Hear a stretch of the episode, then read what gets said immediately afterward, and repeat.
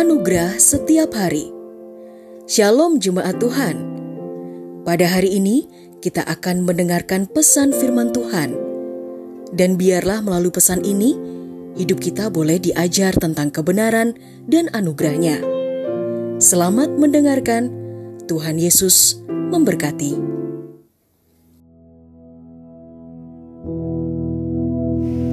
Yesus adalah Tuhan yang menanggung kelemahan dan penyakit kita. Matius pasal ke-8 ayat ke-17 dikatakan demikian. Sehingga genaplah firman yang dikatakan Nabi Yesaya. Dialah yang mengambil kelemahan kita dan menanggung segala penyakit kita. Saudara, betapa bersyukurnya hidup kita memiliki Tuhan Yesus Kristus. Dia adalah Tuhan yang setia untuk menemani dan menyertai kehidupan kita setiap hari. Dia bukan hanya setia terhadap hidup kita, melainkan Dia juga mau mengambil segala kelemahan dan menanggung segala sakit penyakit kita. Anugerah demi anugerah Dia berikan kepada hidup saudara dan saya setiap hari. Dia juga selalu menjaga dan memberikan kepastian bagi hidup kita. Ketika saudara dan saya sedang mengalami kelemahan dan sakit penyakit, maka ingatlah pertama Tuhan Yesus telah menanggungnya di atas kayu salib. Yang kedua, melalui tubuh dan darahnya, semuanya telah lunas dibayar.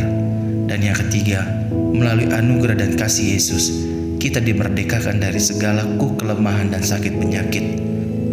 Yang saudara dan saya harus lakukan adalah tetaplah percaya dan beriman kepada Tuhan Yesus Kristus. Sebab hanya dialah yang peduli untuk menolong dan melepaskan kita dari segala kelemahan dan segala jenis sakit penyakit.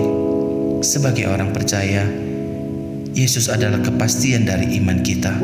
Oleh karena itu, mulai hari ini, percayalah kepada Yesus, sebab Dia adalah Tuhan yang akan mengambil setiap kelemahan dan menanggung segala sakit penyakit kita.